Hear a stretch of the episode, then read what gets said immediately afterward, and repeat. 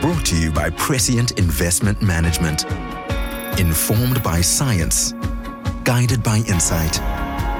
Prescient Investment Management is an authorized FSP. Welcome to another episode of Honest Money.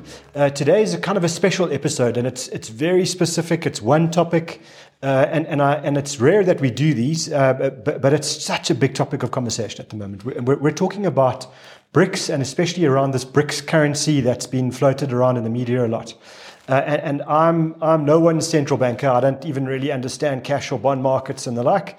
So uh, I've brought in. I was going to say the heavyweight Rupert, but that's not. Uh, it's meant to be a compliment.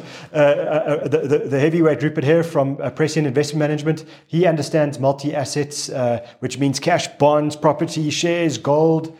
Maybe crypto? No, no. uh, no one understands no, crypto. No one understands crypto. so, so we need to talk about this because I think uh, it's it's in the news. It's uh, it's dominating. Uh, it might fade out of the news for now, uh, uh, but but I think it's going to come back again. It's going to be something that goes. So so maybe let's break this thing down in, into bite-sized chunks so I understand. F- firstly, we're, we're talking about BRICS. Kind of what is BRICS? Yeah, so BRICS is something that was coined, I think it was in the 1990s by an economist from Goldman Sachs. Um, it's the, was then uh, the four largest emerging market powers in the world. So Brazil, Russia, India, China. And then South Africa was added into the mix in the 2000s, I believe it was. Um, and we got a seat at that table. What it is, is, is, is it's hard to describe in the context that it's so geographically diverse. Think about the Eurozone, right? The Eurozone is Europe. Yeah. They are all neighbors. So free trade is quite easy to do amongst European countries. But for BRICS, it's all around the world. So obviously we do a lot of our imports from, from China, um, but then that would pass on to Brazil, to India, to Russia, uh, so it's a lot more difficult to implement um, some sort of a trade agreement with the BRICS economies. It's not to say that it's not a good thing. Um, I think that alliances are awesome. Um, and, and, I think it's great that South Africa has got alliances both with BRICS and with uh, the generally Western or considered Western economies. So, so it's, um, it's basically almost kind of a whole bunch of gentlemen's agreements. We, we're all shaking hands with each other. We'd like to be friends. We'd like to trade with each other. Yeah. But, but, but there are no kind of concrete treaties to say free trade agreement between South Africa and China, or yeah. the, the, it's an intention to do something. It is intention, and it's also it's important to say it's not political ideology. So it's not like we are importing Chinese um, politics into South Africa or Russian politics or whatever it might be. We remain um, a, a, sovereign state in our own right. Um, and, and we operate amongst the BRICS countries, which now, um, as of late, includes quite a few more countries. So I think a positive development of the recent BRICS summit in Johannesburg is the inclusion of more, okay, some of the countries, maybe not others, yeah. but for instance, for us, the inclusion of the UAE and Saudi Arabia means we've now got oil producing um, countries from which we can potentially benefit from importing, importing oil. So, so I mean, n- not to put words in your mouth. This is my, my, view, but but I think it's you know a lot of people when they kind of expanded it now to whatever it's going to be called. Let's say it's BRICS plus plus, yes. uh, and they're kind of yeah, we've got Saudi Arabia in there, etc., etc. My view is uh, th- that it's economically a much more powerful collective now than it was. Uh, and and and equally that we've we've have this G7, uh, and that's really kind of the old West, the old world, um, and there wasn't really a, a co- cohesive counterbalance. And, and if you look at places like the United Nations, uh, you, you, know the the um, uh, I mean all the kind of international trade bodies, still very America and Europe dominated, uh, and and so it is correct to say, but hang on, when when you behave badly, uh, nothing happens you know, uh, you, you, can't, you don't even bother to answer the question. Now all of a sudden there's a collective that, that could be a balancing act. Whether, whether we like uh, the human rights in Saudi or in China is not the point. Uh, it's, it's rather to have a unit that starts to balance. And, and I feel like the world is always better. Nature is always better when we have balance. Yeah, I mean, they've, they've always been the G7, um, and, and in particular, the United States have always been the big boys at the table.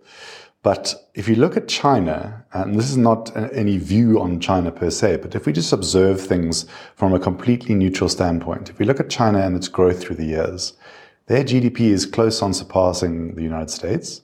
Their population is far and away bigger than the United States. Their landmass, I think, is roughly equal. Their army is not quite as big as you know. I think it's very difficult to be as big as the United States, but it is certainly growing. So, in terms of geopolitics, what is there um, that that that makes them not potentially the biggest powerhouse of the world? And that's why I think it's important to focus a lot on China and other emerging economies, but China in particular, um, and keep an eye on what, what's emerging from that. Because we're quite Western biased in South Africa. We speak English. A lot of a lot of people speak English here. Very few speak Mandarin, right? Um, and, and, because of that reason, we focus in the United States and we think everything about the United States. You know, what is the Fed doing? Yeah. Um, how many times do we think about um, China's central bank? I can't even tell you who the governor is of the Chinese central uh, bank. Exactly. Yeah. And that's important. Yeah. Yeah. Yeah. Uh, and and and equally, I think there is this other little little um, kind of economy kind of creeping out the woodwork now called India, uh, and it might be about to change its name. It seems like, and and and the way that they're growing, bo- both in population size, sure, but but actually in uh, the, the, size of the economy per person, so the, the, that's GDP per capita, but overall, just the size of the economy, it it wouldn't surprise me to see uh, in India catching up to to China and and and the US in the next few decades. Uh, they, they seem to be doing everything right. Yeah, I mean, you've got you've always had this differentiation between developed markets and emerging markets. China is in the emerging market index, but I'd say that China is almost becoming a developed market. They've gone through that production phase where they are highly dependent on manufacturing, um, cheap labor, output, and they still have a lot of that in China. But they are switching a lot more towards a consumer-based economy. So who's taking up some of the, the slack uh, in terms of manufacturing? India.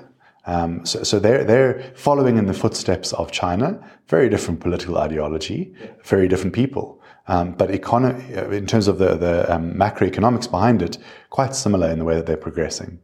And for me, uh, you know, I feel one of the things that uh, that you need as a as a country to go from being a middle income country to a high income country would be things like highly developed courts, uh, you know, sophisticated democracy, uh, uh, you, you, know, free press, etc. But a lot of that you can argue at the margin, but th- that's what India's already got. What they didn't have was the the sophisticated infrastructure of you know goods railway lines and, and ports and roads, and, and all of that is being built now. Uh, and so it's very uh, likely that if they keep going on this path, th- that they become a middle to high income country. I'm not saying tomorrow, uh, I mean, uh, but, but something to watch. Uh, and now we circle back, Rupert, to, to BRICS. BRICS Plus, whatever it's going to be. I actually did on that. I actually put in all the countries in a, a word solver to see and try to see if there was a new acronym they could have some 14 character word that I came up with. It's going to sound like a Welsh yeah, name. Exactly, it was exactly like that. so, so uh, one of the things that's being bandied about uh, is a BRICS currency. And, and for some people, that's hugely exciting. And for other people, it's terrifying. Uh, likely, it feels to me like a bit of a fiction. I, I think bandied about is exactly the right phrase to say there. Um, I mean, it's not like we're going to go to the shops with bricks in our hands and pay for a sandwich. Um, I don't think that it's it's possible in the context that people are thinking. They're thinking the euro, right? The euro is a centralized currency with one central bank. I don't think that's how it would work as a replacement for existing or then existing currencies, a common monetary union. I don't think that's how it would it would unfold. What it would mean is more the way that the the world does trade. So currencies are a really fickle thing. Um, the majority of them trade through the dollar. So what most people don't realize is when they buy pounds, for example, or the renminbi, better example, um, they will uh, sell rands, buy dollars, sell dollars, buy renminbis. So that's how it generally processes because um, the, the, the banking systems around the world are geared for that. So direct country to country trading is quite difficult.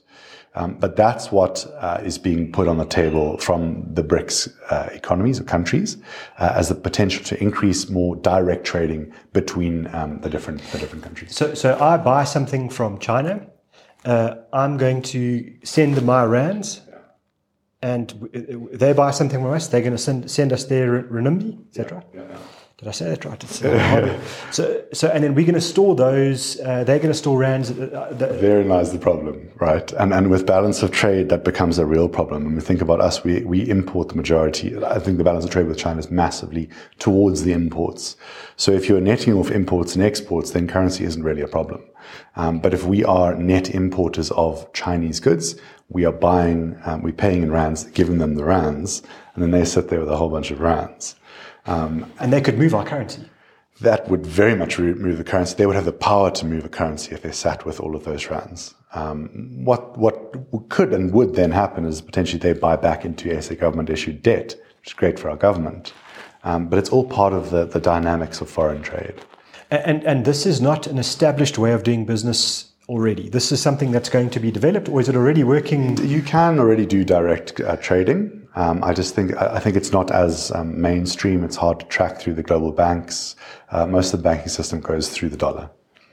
So, so if you're watching and listening and you're freaking out because you think we're we're going to be uh, subject to the Chinese central banker, whatever his name uh, or her name is, uh, and and uh, you know our future is dictated by them. Uh, maybe in decades to come, but maybe in the next few years, very unlikely. and and and then the, the the overall benefit or detriment to South Africa of being part of this? I mean, we won't know, I guess, until until time has passed. But but me sitting here, I'm thinking an expanded BRICS Plus, uh, and South Africa being part of that, uh, it, it, doesn't feel to me that it damages us in any way, and it could help. I, I, don't think we've seen a lot of benefit from BRICS so far as a as a country. Yeah, um, so I'd say it could potentially help us, and it can also potentially hurt us. So we have to play this very, very these cards very closely. Um, you recall when South Africa was sort of mildly biased let's say not towards Russia, but not towards the Ukraine. Um, the United States really, really didn't take that well and, and looked at cutting a lot of the agreements they had in place in trade in South Africa. There are a lot of existing agreements we've got for trade um, with Europe and with the United States.